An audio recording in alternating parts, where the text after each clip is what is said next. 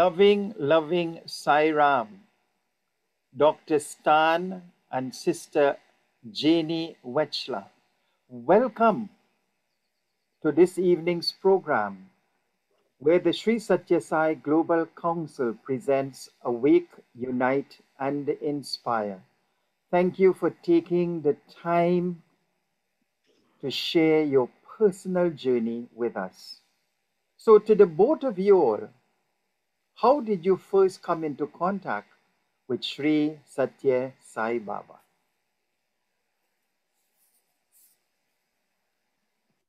Well, thank you for inviting us to speak, but we would like to offer our most humble pranams at the divine lotus feet of Sri Satya Sai Baba. Thank you. Uh, before we begin, I'd like to emphasize we had never really thought about India, Hinduism, the Vedas, nor were we consciously searching for a guru. We didn't have the blessing of having grown up in a family devoted to Sai Baba, nor had we ever given an interview with Baba during our visits to Parti. Without this historical background, our first contact with Baba, or even being aware of his existence came most unexpectedly, as Janie will now share with you. I'd like to set the stage at that time and share the events of our life that were happening in 1999. My husband is a retired physician. He practiced internal medicine for 27 years. Uh, 1999 was a most challenging year for us. Stan worked long hours. He would be at the hospital at 4 a.m. making rounds, then office hours all day, return home six at night, have dinner with the family, and then be on call in the evening. I was blessed to be a full time mom. I was caring for our 13 year old son at the time and our home. It was a very, very busy life. We were on a um, trip skiing in Vail, and Stan, who has great stamina and was never ill, felt sick. And when we came home, he had a complete expedited workup. Stan was diagnosed with stage four colon cancer with Mets to the liver. He had surgery immediately had a lobe of the liver removed, all the lymph nodes, and a resection of the colon, and had a very, very poor prognosis. At that time, we became vegetarian, we changed our lifestyle. Two years went by. Stan did have chemo, of course, for a year. And two years went by, and we thought everything was just great. And then in 2001, Stan had a routine examination. Five tumors were found in his lungs and the only thing that could be offered would be trials. And he was told he would be ill with the trials and live maybe nine months. And without the trials, he would he would undoubtedly pass away in two months. Uh, the surgery was offered. The surgeon said that these tumors were peripheral and could be easily removed, but my husband was concerned that he had microseeding throughout his body, and he didn't want to go through the suffering and pain of lung surgery if that were true. Well, as you can well imagine, we were completely devastated by this news. And one day I was alone in our home and I prayed my most heartfelt prayer to my God. I've always had a strong faith, and I was begging, begging God to take me instead of Stan. And I felt he helped so many people, and his patients love him. They just adore him. And our children were doing so well. And I thought, Swami, I'm not Swami, I didn't know Swami then, but I was asking God to please, please consider taking me instead of Stan then I thought, well, God is a loving God. There has to be an answer to this problem somewhere on this planet. And all of a sudden, what popped into my mind was Hippocrates Health Institute. My mother had given me a book 25 years before about cancer healings that had taken place at an institute in Boston. They used an all raw diet and, and wheatgrass juice. I, I tried to find this institute.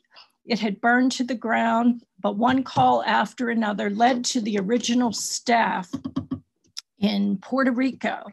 We went there for two weeks and learned the all raw diet. And later on, I would find out that this was the diet that Swami recommends for all of us. Um, following uh, our return home, uh, we continued with this raw diet for six months. And a few weeks after we came back from Puerto Rico, we decided to go to a conference given by Carolyn Myss, a medical intuitive in Philadelphia. And she could look at someone and pick up the emotional cause for an illness. And while at this conference, I picked up a book called The Holy Man and the Psychiatrist by Dr. Sandweiss. And there were hundreds of books on the table, but I was led to this one book. While in our hotel room reading this book, I smelled smoke. It was so strong. I thought there's a fire in the hallway. If we open the door, the flames are going to come pouring in. And Stan couldn't smell it. It lasted about 45 seconds and then it disappeared. I went back to reading my book, and Dr. Sandweiss had just asked Swami, Baba, where does Vibhuti come from? And Swami said, There's a fire constantly burning in another dimension. Well, I knew something, something mystical was happening. And, and whatever it was, it, it was for Stan, but he wasn't hearing it at the time. So that was my first contact with Swami. When we returned home and walked into our house, we both smelled that smoky scent. And it was the beginning of our search to learn all we could about this Sai Baba. My God, that is absolutely so beautiful, inspiring, and comforting that you were guided to get this particular book Swami was beginning to divinely orchestrate. Wonderful sharing. Thank you all so very much. So, as we move on, you all, I know, have had many wonderful experiences with Bhagwan, and you've said that you've never been to Prashanti Nilayam, and that is a very unique happening. So, share with us two of your most memorable experiences with our beloved Mother Sai? Well, first of all, we hadn't been to Prashanti uh, as of the end of what Janie just presented. We've been there subsequently many times. But just to dovetail on what Janie just spoke to, uh, while at this conference, um, we recognized that Carolyn Myss did not give any more of these interviews anymore. She mentioned, I have 2,000 people on my waiting list, 2,000 people. I'm not giving any more interviews. Well, you know, Janie doesn't take no for an answer. Her manager was in the back of the audience, and Janie approached the manager and said, Listen, my husband is a physician. He has cancer. We're not sure what the outcome is going to be. Uh, uh, could, could she please make an exception and speak with him? Give him an interview. And of course, we had no expectations that this would happen. So during a, right before a break, Carolyn Myss looked over this audience of 650 people and said, Is Stan Wechsler there? And of course, I was in a little bit of a state of shock. Yes, meet me in the back after I leave the lectern. So I met her in the back and she said, What can I do for you?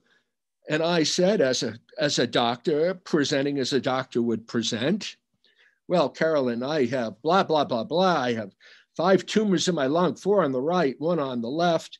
And uh, I just want to see what you think of me? What, what do you think is going on? And she did her, what she called her body scan, sort of her CAT scan. And then she looked at me in a very quizzical way. And she said, Are you sure you have cancer? And I was stunned. I know I have cancer. I just looked at my CT scan two months ago. There are tumors there. I know what my blood work shows. Of course, I have cancer. And she said to me, It has no energy. You're going to be fine, and walked away. Can you imagine being a physician, knowing what you have, and somebody telling you who has no medical background, nothing to rely on, just her intuition to tell you you're going to be okay? It made absolutely no sense. Well, that's not the end of the story. Several years later, I heard from a devotee that Carolyn Myss had some interaction with Baba along the way. This is something I wasn't even aware of. And then I went to Mr. Google and did a search. And lo and behold, there's all sorts of articles online where Carolyn Myss talks about her interactions with Baba. And I had chills at that point. You know, experiences don't just occur at one point in time, it can take months and years to develop before you know the significance. And I thought to myself, my gosh, it was Baba who directed us to that conference.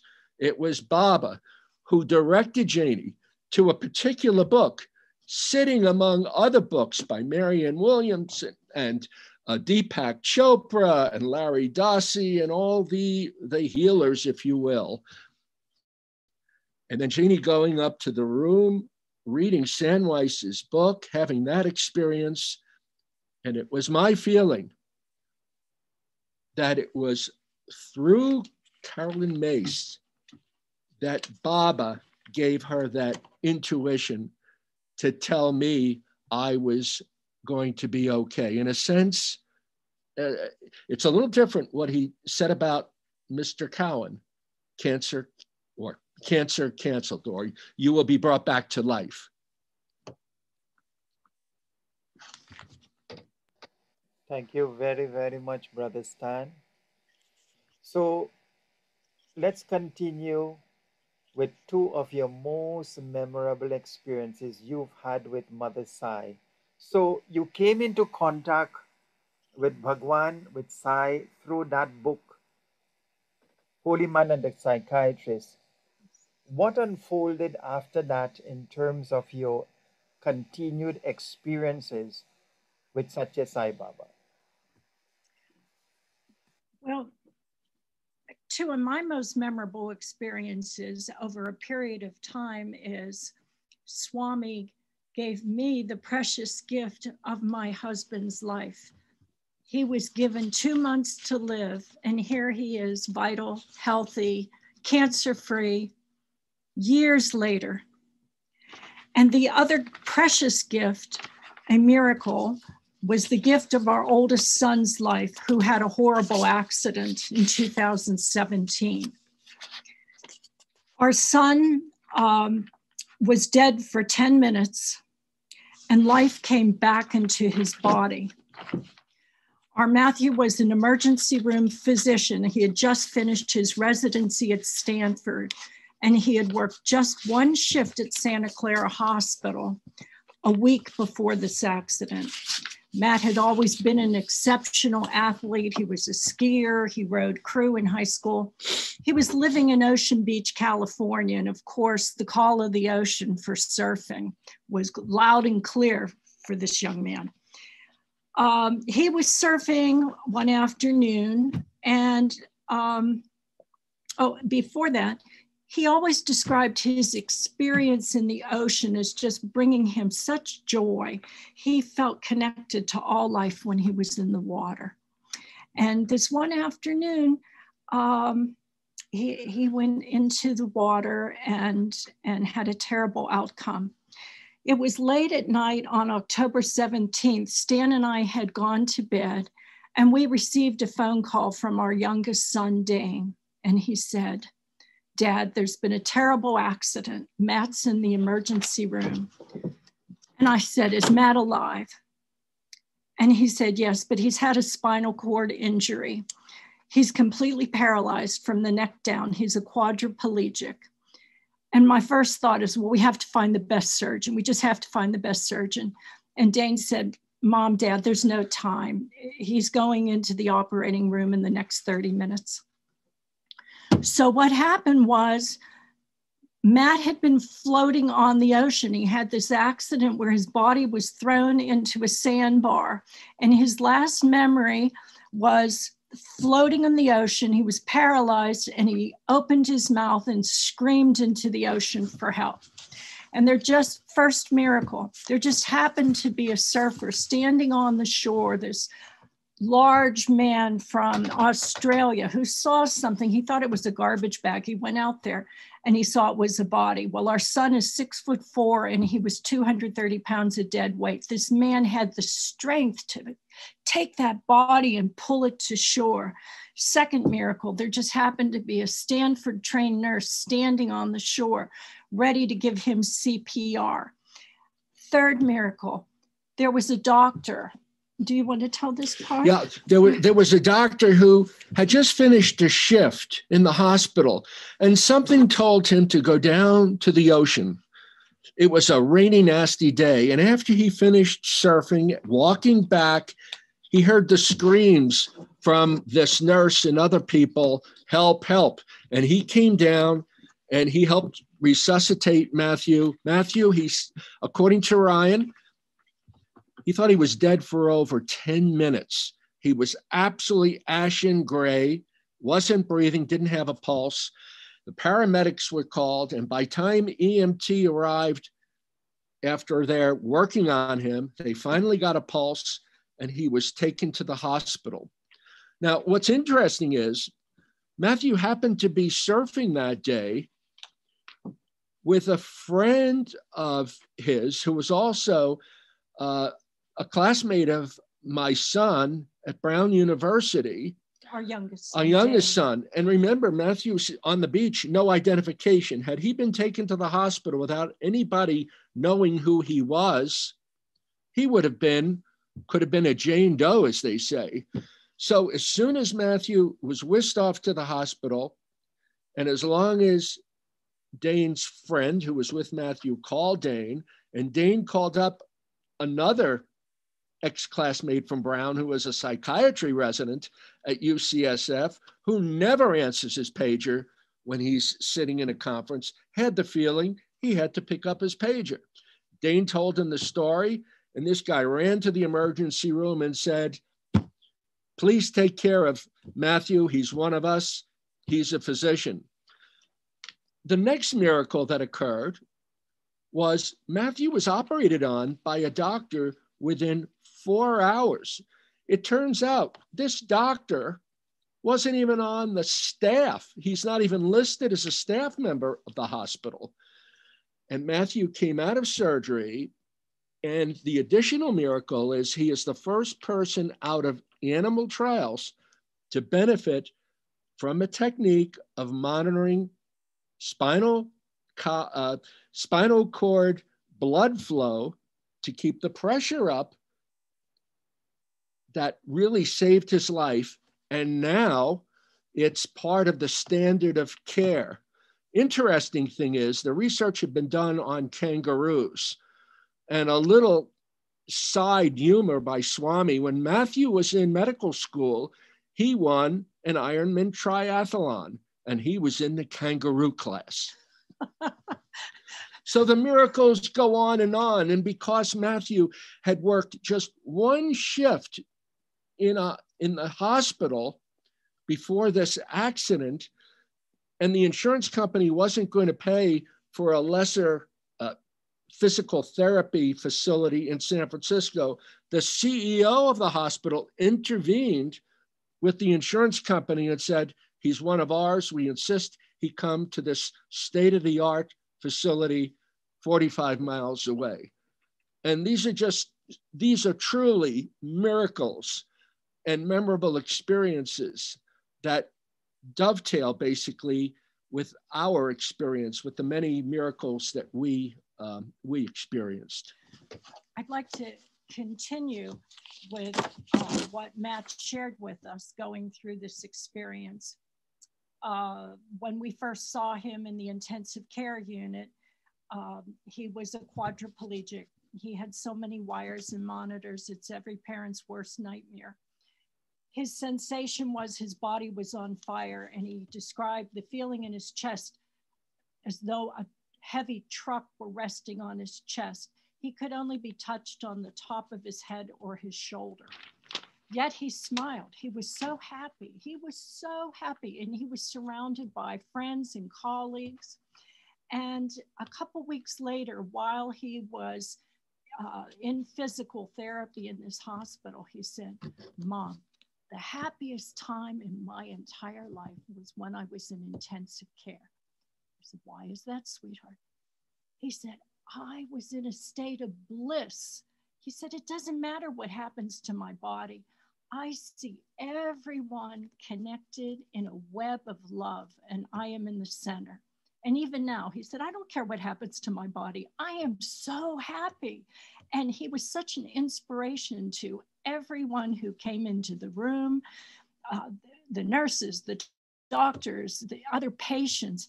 He was the one who would work so hard uh, in uh, physical therapy. He was the one that would take the excruciating pain and force himself to try to walk. And about halfway through physical therapy, he said, Mom, I'm going to walk out of here. Well, they told us he might not walk for seven or eight months. They didn't know how much of his body he would get back. That young man walked out of the hospital on crutches 10 weeks later. Now, he still had a long way to go, but he was determined. And if you saw him now, you'd never know anything ever happened to him. Another big miracle when you are without oxygen for four minutes, the brain is gone. The boy would have been in a vegetative state. His IQ is higher than it was before, and he was pretty darn smart to begin with. So the, these are the most incredible miracles that uh, that have happened to us. We we've been the recipient of Baba's endless love and grace showered upon us. And while Stan and I were going through this awful experience with our child, we didn't feel anything. We had equanimity. There were no highs, there were no lows. We were just in the moment, full of love, celebrating every little accomplishment, but with equanimity, such a precious gift, such a precious gift he gave us. And, and one thing we've often uh, wondered why why would Matthew receive Baba's grace? Why would he be um, uh, so? Why would he have been saved? Well, you know, back when Matthew had graduated school and he was searching for what he ultimately wanted to do, he did some seva in India. And uh, while he was there, unbeknownst to us, he actually went to the ashram for a week. One of our devotees from Pittsburgh was there and said, Matthew, come stay with us. And Matthew said, No, I'm going to stay in the shed. And Matthew stayed there for a week, receiving Baba's darshan for that period of time. And it turns out that we found out by some other incredible experience that the doctor who was in charge of the program was a Sai devotee. And in her office, there were all the pictures of Swami. And he even said, I've never met anyone like this in my life. And I have more talent in my little finger than many of these people that I'm helping to serve. And I've got to make good use of my time. And that prompted him to want to apply to medical school without having any interest in medicine as an art and philosophy major. he was volunteering in the slums in New Delhi with, with children who had dropped out of school, and then also with uh, the women who were in poverty. He helped with microfinancing, and that was the time, as Stan said, that he had the epiphany that that he had the opportunity. He could go to medical school even though he said i'll never work as hard as dad. I'll never work as hard as dad. This is this is really really mind boggling it is so touching and inspiring and so much of swami's compassion and grace showered on you all in such a profound way it it's it's so so touching. It, it brings tears to our eyes just to to hear you relate that love and compassion of Mother Sai. But Brother Stan and Sister Janie, I want to go back to the time when you first saw the book. Samuel Sandweiss's book. That was your first initial contact with Satya Sai Baba. How then did you progress from there to believe in him as God in human form? What transpired? Well, when I when I read San, Dr. Sandweiss's book, and then I read other books, I I read that Swami would cancer cancel, just or cancel cancer. He would just wave his hand. And I thought, okay, Swami's calling us. We have to go to India. Must get Stan to India. Well, we had been led to the Pittsburgh Sai Center. And the president of the Sai Center, who's a cardiologist, said, No, no, no, no, that's not how Swami always works. He works through the doctors. And he suggested that we have the surgery, have these tumors removed, and then go. And that's what we did.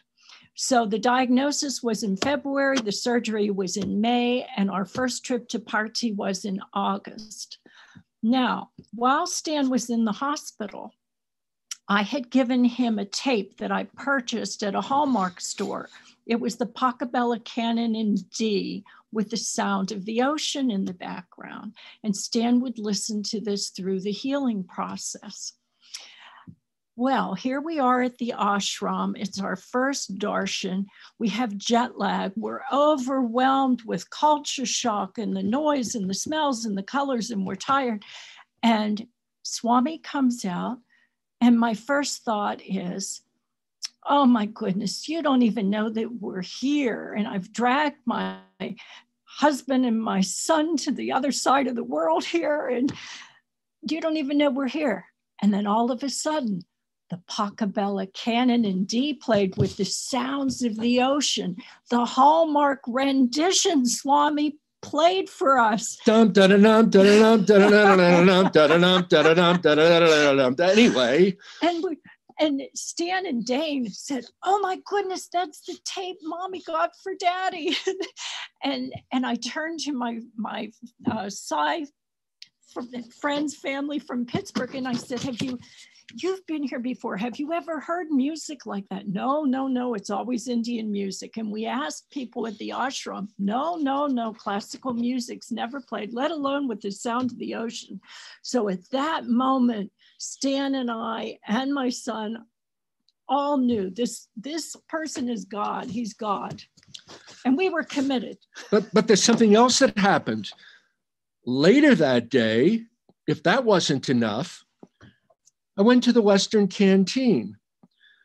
And before I tell you this part of the story, when I was first diagnosed with the terminal cancer and had my surgery, Janie set me up to go to the University of Pittsburgh Medical Center for a new program, an integrative medicine program run by a Native American healer physician who actually graduated from Stanford at the age of 21. His name is Louis Mel Madrona. And I spent a week there. It was sort of a vision quest. And we went through all sorts of holistic things behavioral modification, diet, um, meditation. herbs, meditation, uh, psychological work. Uh, Lewis would put me in trance and tell me all these uh, stories. And um, um, so here I am having dinner At the all ashram. at the ashram, all, you know, obviously 99% of the people were Indian, talking all these languages. I had no idea what was going on. And off in a corner, there was a, a man, a Westerner, just sitting there very quietly. And I went over there and sat down. And, you know, you're supposed to practice silence, but that's not in my vocabulary. So he, he said, What are you doing here? And I said, Oh, it's a long story. And he said, Well, tell me. So we related a lot of the story to him and we spoke about our time in Pittsburgh with Lewis Mehl-Madrona. And he sat there and sort of shook his head and said, I know Lewis. You know Lewis. 1.4 billion people in India. I'm halfway across the world. Nobody in Pittsburgh really knew of, of Lewis. This is not a very, even people at the university just had really very little to do with him because it was, you know, integrative medicine. That's that's not our thing. And I said, How in the world do you know Lewis? He said, I designed the program that you went to. I'm a pediatrician emergency medicine pediatrician. Then I went on to consulting in integrative medicine practices. And I knew Lewis very well. We've gone to sweat lodges. I've been to Pittsburgh back and forth several years before you became involved. This is how I also knew Swami was here. Who else could have directed this drama to put me in front of my first experience with really intensive healing under the guise, uh, under the direction of uh, somebody who's a Sai devotee. That was absolutely mind boggling. Oh my God, it, it keeps getting better and better as the interview progresses. It is so amazing to see how Swami orchestrates every single movement and experience in our lives. And he says, you know, he once said that the grace that I have bestowed upon you, that you may be aware of in a few instances, he says there are hundreds that I bestow upon you that you're not even aware of. Such is the love and compassion of Mother Sai so, so beautiful, Brother Stan and Sister Janie. So it leads us to the next question. You've had such wonderful experiences. You've experienced the love of a thousand mothers, this ocean of compassion in Mother Sai. What does Sai Baba mean to you all today? Well, Sai is my life's breath. I know having surrendered to Him, He takes care of everything in my life. I have no worries. I've experienced His grace and His unconditional love, and I feel great peace. I feel He's always with me. I feel His presence above me, below me, all around me. I know that I am the clay and He is the potter. Uh, there are two devotees, April and Audrey Bailey, and they write beautiful music for Swami, and they had the opportunity to perform for him in the ashram. And there's one particular song they did that always touches my heart and it captures how I feel. And I'd like to share those lyrics with you. I am never alone. You and I are never apart, for my heart is your home. You live inside my heart. Baba, you are my very breath. No one could ever love me like Sai. Yes, Lord, you are my everything. You are my life.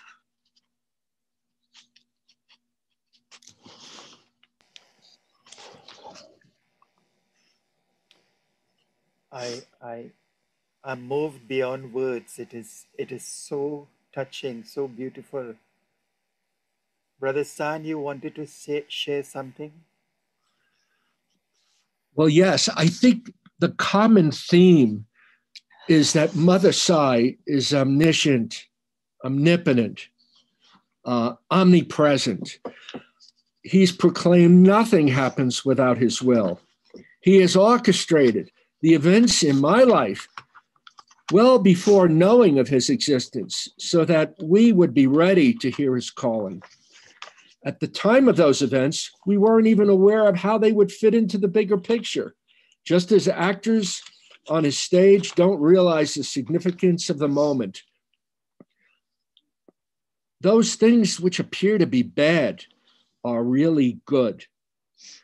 For it is necessary for us to undergo these challenges, for us to have a total transformation. And that's what I feel has happened with us. And one small little vignette I'd like to share that when I was diagnosed, my doctor sat there in 1999 and held my hand right after he told me the news which was really very, very bad news. But I, I didn't see it that way at that time. And he said, You know, I've seen one other person in my practice of these 20 some odd years who had exactly what you have, who survived five years. One other person. And I latched on to that, and that became the mantra well, how does Swami fit into the picture? I kept going back for examinations every three to five years, and I kept reminding him of that story and thanking him. Finally, 18 years later, I mentioned that story again, and he looked at me and said, I never told you that. I said, What do you mean? I was sitting there, you were standing there, and you told me you had never seen a patient. No, I've never had a patient in my practice who lived more than five years. And it's at that moment I realized you know how Swami comes in the form of other people? Again, chills. It was Swami who must have been there in the person of Al Barbati, who said, Don't worry. If you believe you can be that one person who will survive. I will be with you.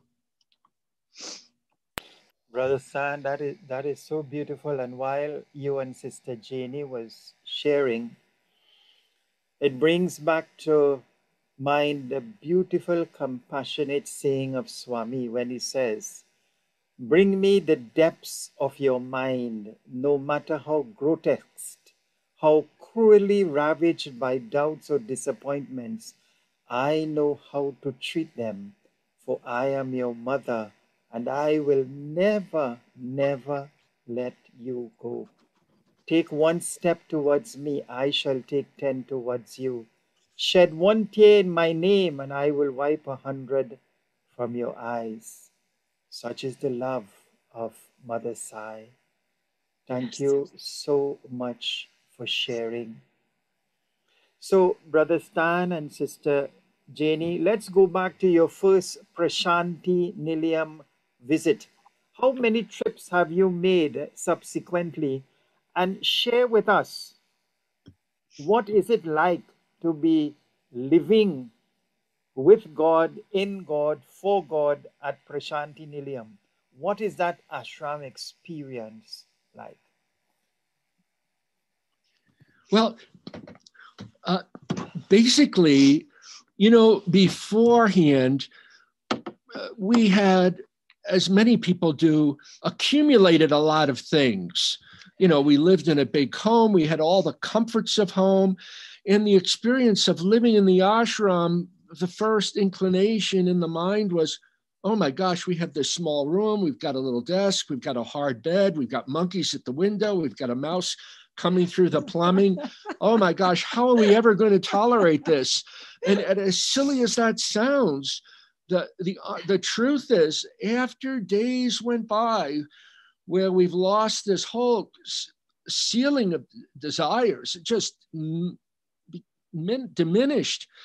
We were engrossed in the activities of the ashram, and I was do, doing medical seva at the general hospital our surroundings meant nothing to us and we were able to live with less. So it was a learning experience. And while I was there, I think it's important to note that here I am coming in for the first time doing medical seva with all, you know, uh, the high tech thinking in my mind. And I walked into the exam room with my mentor, Dr. Patel. And there's Dr. Patel seeing a patient, and I'm seeing a patient, and there's an interpreter there who was more like a doctor. But, um, and I'm saying, well, I think this patient needs this, this, this. He said, no, no, no. It's the love that heals. You give them a little vibhuti, a shot of vitamins, something to clean out their worms, and they're going to be happy. And I'm thinking to myself, my gosh, if I ever did that in my office, nobody's going to be happy. I'm going to end up in court. And the truth of the matter is, by just giving people time and your full attention without all these other things that we need to worry about in Western medicine, these people were happy. You know, they were bending down, kissing my feet. I had never experienced anything like that before. And I felt I hadn't really done anything. But I guess it was just sharing, sharing love, which was the most important message of my times doing medical seva in Parthi. So, Brother Stein, it's connected me, and that is so beautiful that you can see the love of Swami as the greatest medication, more than any medicine. It is the love.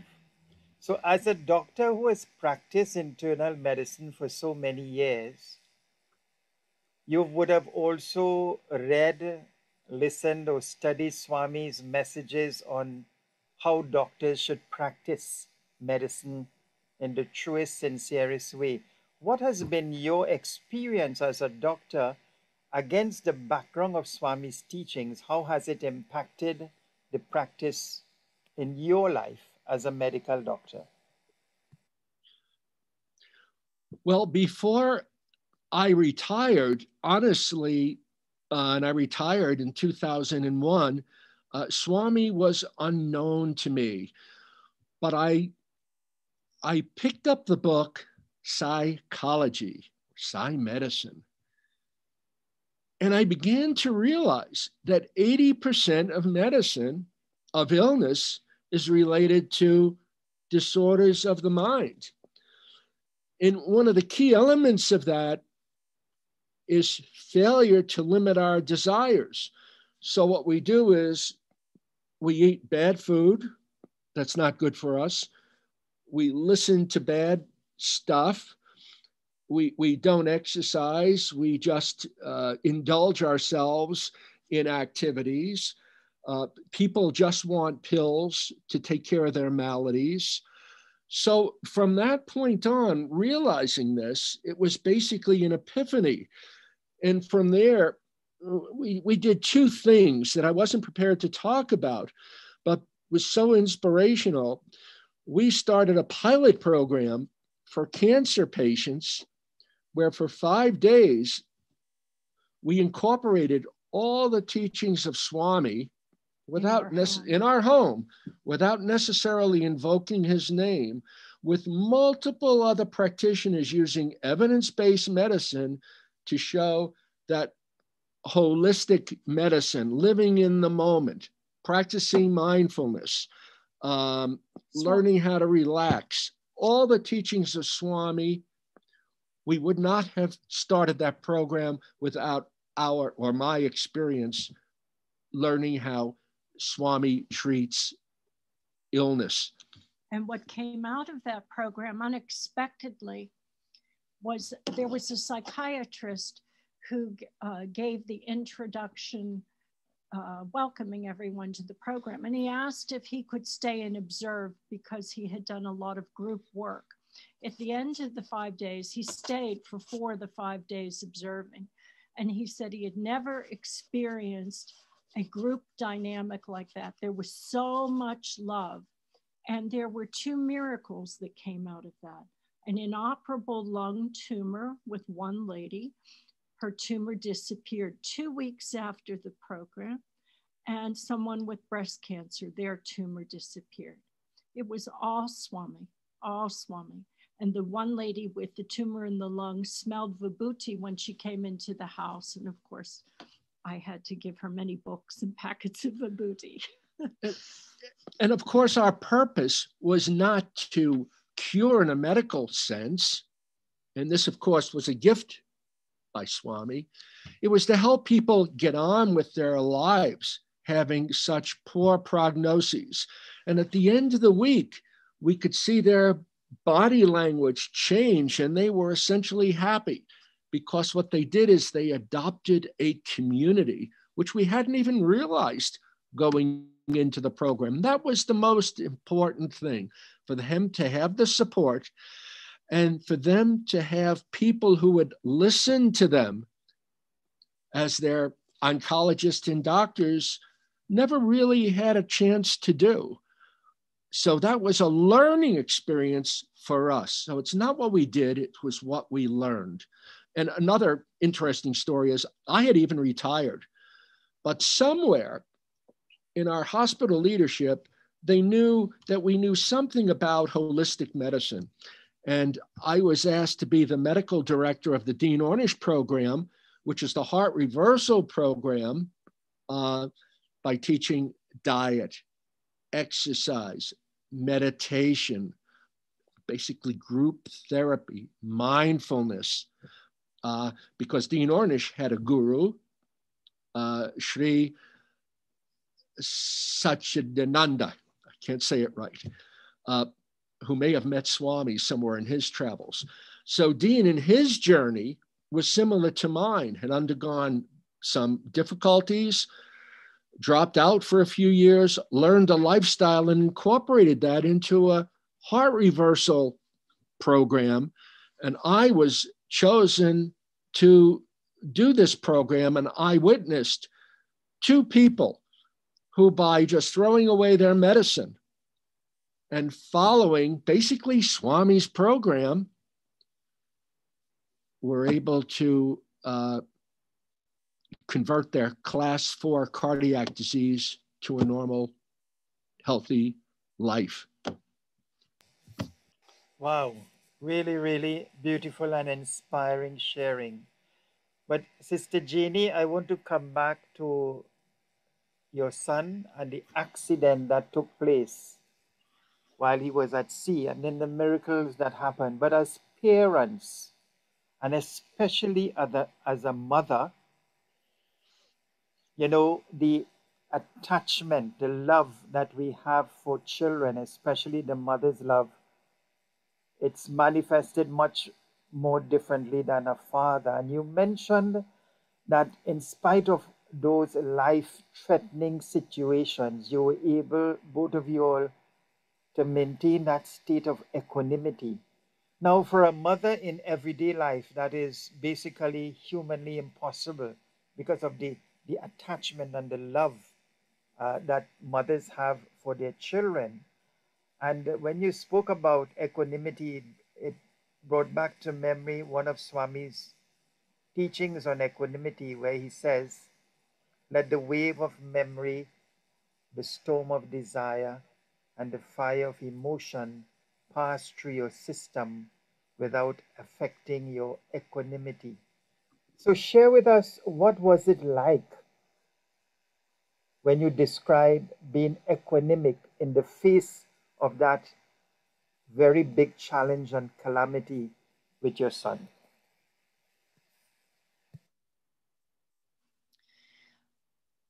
When we first got the phone call, I, I felt that wave of emotion and pain. And I turned to my husband, who had equanimity. He had equanimity right from the beginning. And, and through him, I was able to uh, get balance at that, that evening. But when we arrived there in the intensive care unit the next day, and I wasn't able to hold my son. I couldn't even touch him except the top of his head. that is that is when I was able to step back and say, Swami, he's yours, he's yours, he's yours. And and just allowed Swami's love to come through me to him. I let him, I he he wasn't mine. He was he he was my son, but he wasn't mine. He came through me. He was Swami's. So with that attitude, we would just take each day as it would come, and Swami would pepper the days with his humor and his leelas. And there was there was no pain. We were we were, I was the observer. Stan felt this as well too. Several weeks into this, I said, Am I in a state of shock? I don't feel anything. Is there something wrong with me? The old me would be crying, I'd be miserable, I'd be frightened, I, I'd be devastated. And he said, No, I feel the same way. I feel nothing. We're the observers. We're passing through this. Swami has given us his grace.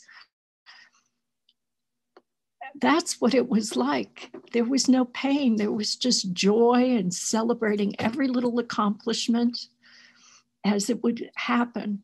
And I forgot to share with you, our son was an artist before this accident. That was his major in college. Uh, we were so happy he decided to go to medical school instead of paint for a living. But that became his therapy as he was healing. And eventually, these paintings sold for thousands of dollars, which gave him income afterwards, another miracle.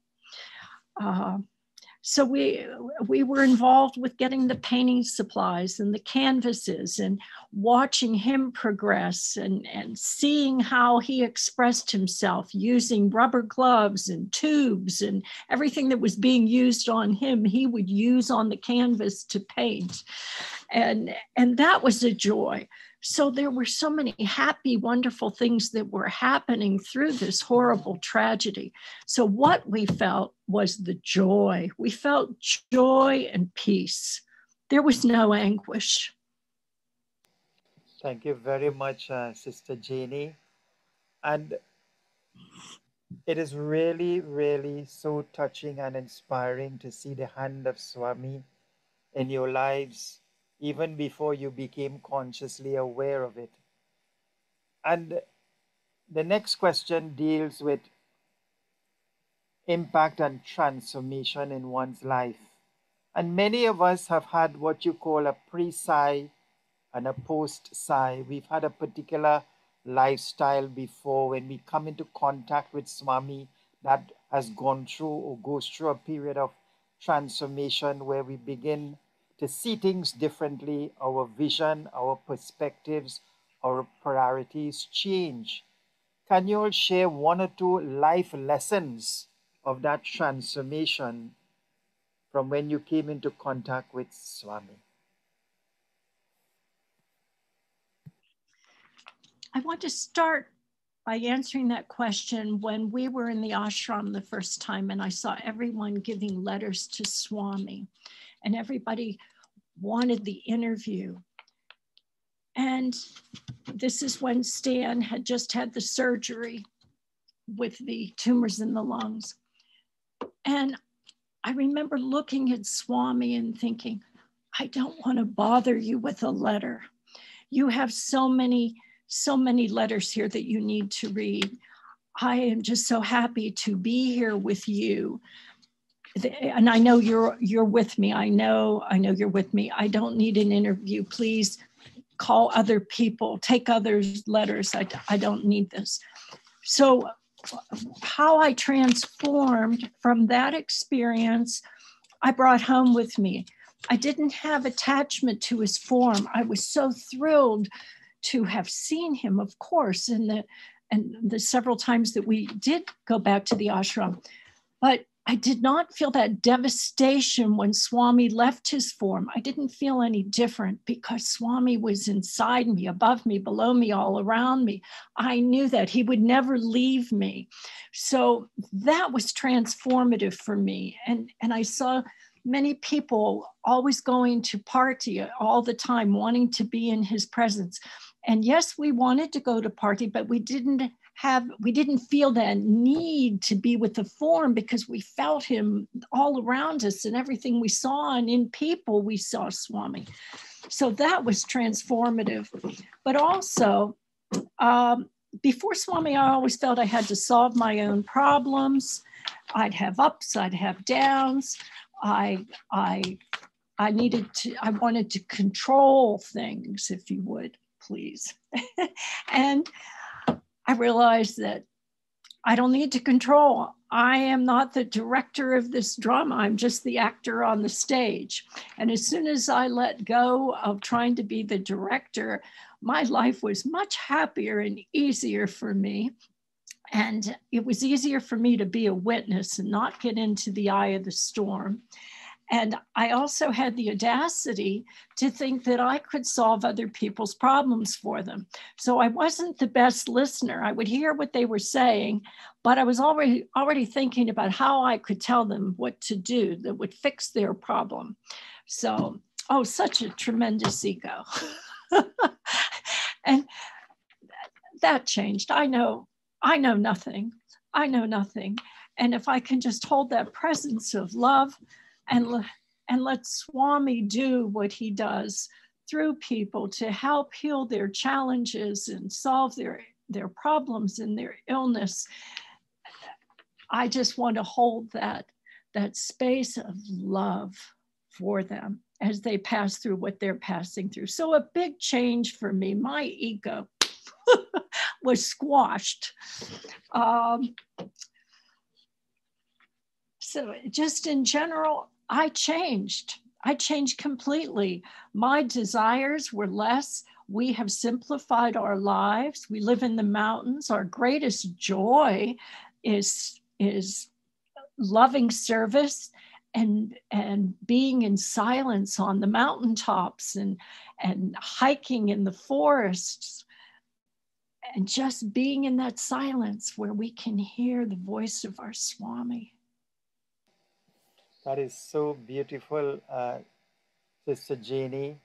And Brother Stan, you want to share a little bit of your transformation along the way? I I think what what Janie just said is really what we learned. I, I really learned to just be. You know, is, is in her introductory remarks, you know, Janie talked about our my busy lifestyle getting up at 4.30 in the morning going to the hospital coming home making calls working extra days to make sure we had enough income and it goes on and on and on. And i don't think i was actually living in the moment just being. So when we moved to the mountains that janie just alluded to our people back home said well what are you going to do? I said we're going to get up in the morning and we're just going to be. We're going to sit on our deck and we're going to talk and we're going to you know meditate and just exercise and go out in nature do when when you're walking in nature that's basically a walking meditation. You're you're dealing with your breath and we're talking about good hikes and the time goes by just like in meditation. So mm-hmm. while some people sit in that lotus position, which I can't do because of arthritis, that's terribly uncomfortable. But walking, it's so freeing. Your mind is empty, it's void of stuff. So just being uh, was, was the greatest gift Swami could give to me. And also, this ties in with, as Janie said, getting involved with loving service. You know, it, uh, several years ago, I went to the International Medical Conference uh, in Anaheim, and I thought I was going to a medical conference where Sai doctors would be talking about what they did and you know specific procedures and uh, more technical stuff. And all I heard for two days was how doing the service transformed them, how they got just as much out of it as the patients, the sense of, of gratitude and you know, I I left that saying, "Wow, what what can we do better?" So when we came to North Carolina, we felt we need to needed to give a little bit more. We had always done seva, but now, you know, Swami set the bar higher. Now there were no excuses not to do seva in this stage of our life. So one of the things that I think you alluded to was the Meals on Wheels uh, initiative. Now, Meals on Wheels is nothing new. It's done everywhere, all over the country. But what's interesting about this, Jeannie and I are here in the mountains of, of West of Western Carolina, and we're dealing with all these shut-ins. And I just like to share a little vignette. When Janie was visiting people, she wasn't just dropping off the food, she was interacting with them, she was connecting with them. And she came upon this 90 year old lady who had a little dementia who said to Janie one day, I feel a little dizzy. And, you know, Janie felt she needed to look into this a little more deeply. So she said, I feel my heart's going fast. So Janie called me up. I was at home. She said, What do I do? I said, Janie, take her pulse. I told Janie exactly what to do. And I said, Now beat out exactly what you're feeling. And Janie mimicked what she was feeling over the phone. I made a diagnosis of rapid atrial fibrillation. I said, call the paramedics.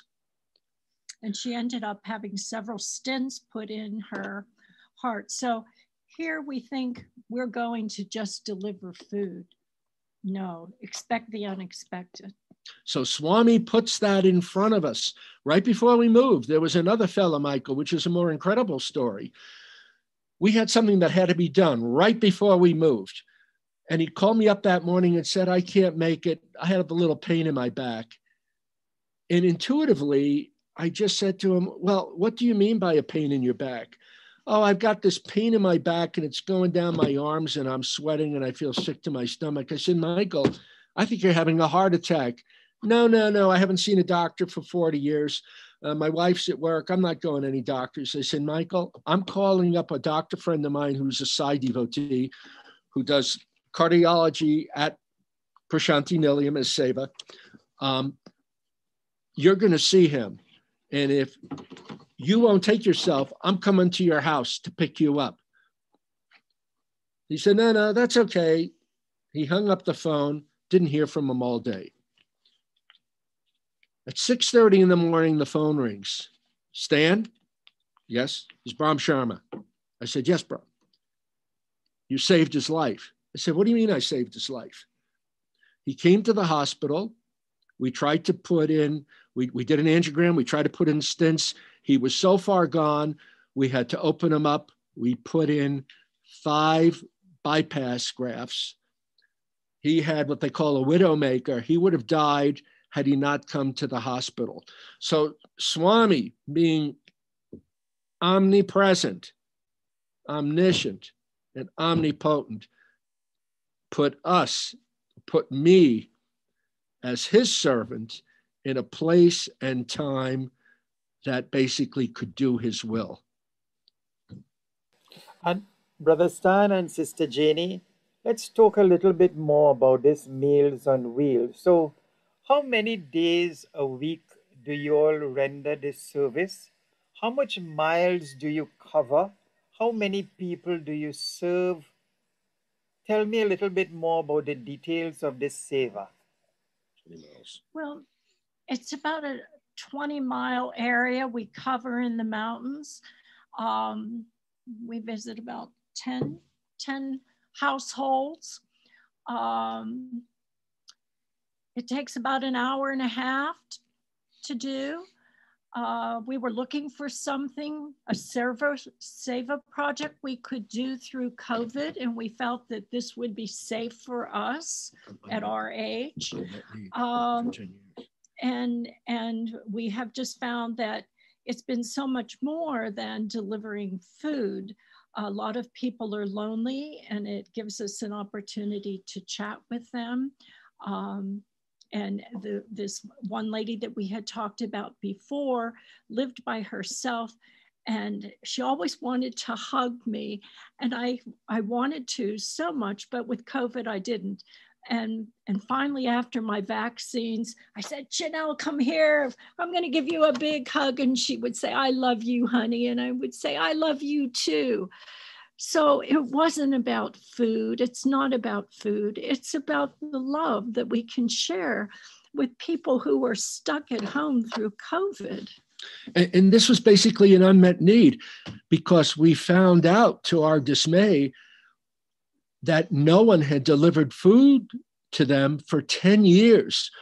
So it, we just happened to be uh, Swami's messengers, and just by chance, and because nobody visited these people through the day, we were their only contact and with some us- semblance of humanity, which which I found interesting as we went along. That wasn't our intention, but that's what we learned. And and it gives us such pleasure. It gives us such joy. This is this is really really amazing. It is so inspiring and soulful, touching so many lives in so many different ways. And you, as you so rightly said, it is not so much the sharing of the food, but the sharing of Swami's love. And that is the greatest medication. So, Brother Stan and Sister Janie, as we come to the end of this wonderful divine interview that has been so inspiring and soulful and sincere, can you share? And I want you to intertwine this question with another one that I'm going to pose to you. Swami says the best way to transform the world is to transform the self. So, share a little bit about what advice or recommendation or guidelines that you can give to the general public out there, people who would be looking at this interview. What can I do to make the world a better place?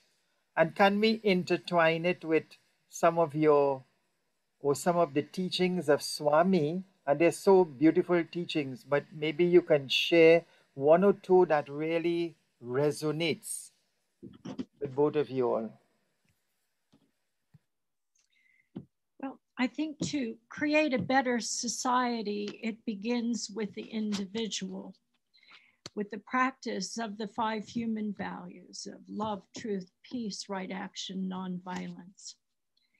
And as you can tell from the stories, some of the stories we've shared with you, life presents opportunities every day where we can help one another and express our love. And we have to say yes to those opportunities. So not only are we helping the person that we're serving, it, it comes back to us multiplied. It, it gives us joy, it gives us pleasure. Um, and other people observe what we're doing and they get inspired. So it's the domino effect. It, it, and, and Swami says that um, when when you are um, if there's righteousness in the heart there'll be beauty in the character. And if there's beauty in the character there will be harmony in the home. When there's harmony in the home there'll be order in the nation. When there's order in the nation there will be peace in the world. And i think all of us want peace in the world. And it starts right where we stand right where we stand to help our fellow man. And I think, you know, Swami has said, you know, I have all the devotees I need. In, you know, if you ponder this thought, well, if he has all the devotees he needs, how is his mission is going to be how is his mission going to be served unless more and more people become involved so, one of the things we've thought about in any of our service projects, especially uh, one grand service project that we have basically on the drawing board is called the Elida Project, which the people in our region are very much aware of, is how to draw in people from the community to loving service so they in turn can go out perhaps be inspired by Swami's teachings and continue his seva. So we are the instruments, we are the messengers. And, and that's what basically draws us into, uh, into Swami even more. Brother Stan and Sister Janie Welcher, on behalf of the Sri Sathya Sai Global Council, West Indies, we want to express gratitude and appreciation to you and to Mother Sai for taking the time to share your personal journey and your perspectives with us. May Bhagwan Sri Sathya Sai Baba continue to bless and guide you all, and may you continue to be loving instruments in His divine mission. Jai Sai Ram. Thank you. Jai Sai Ram. Jai Sai Ram.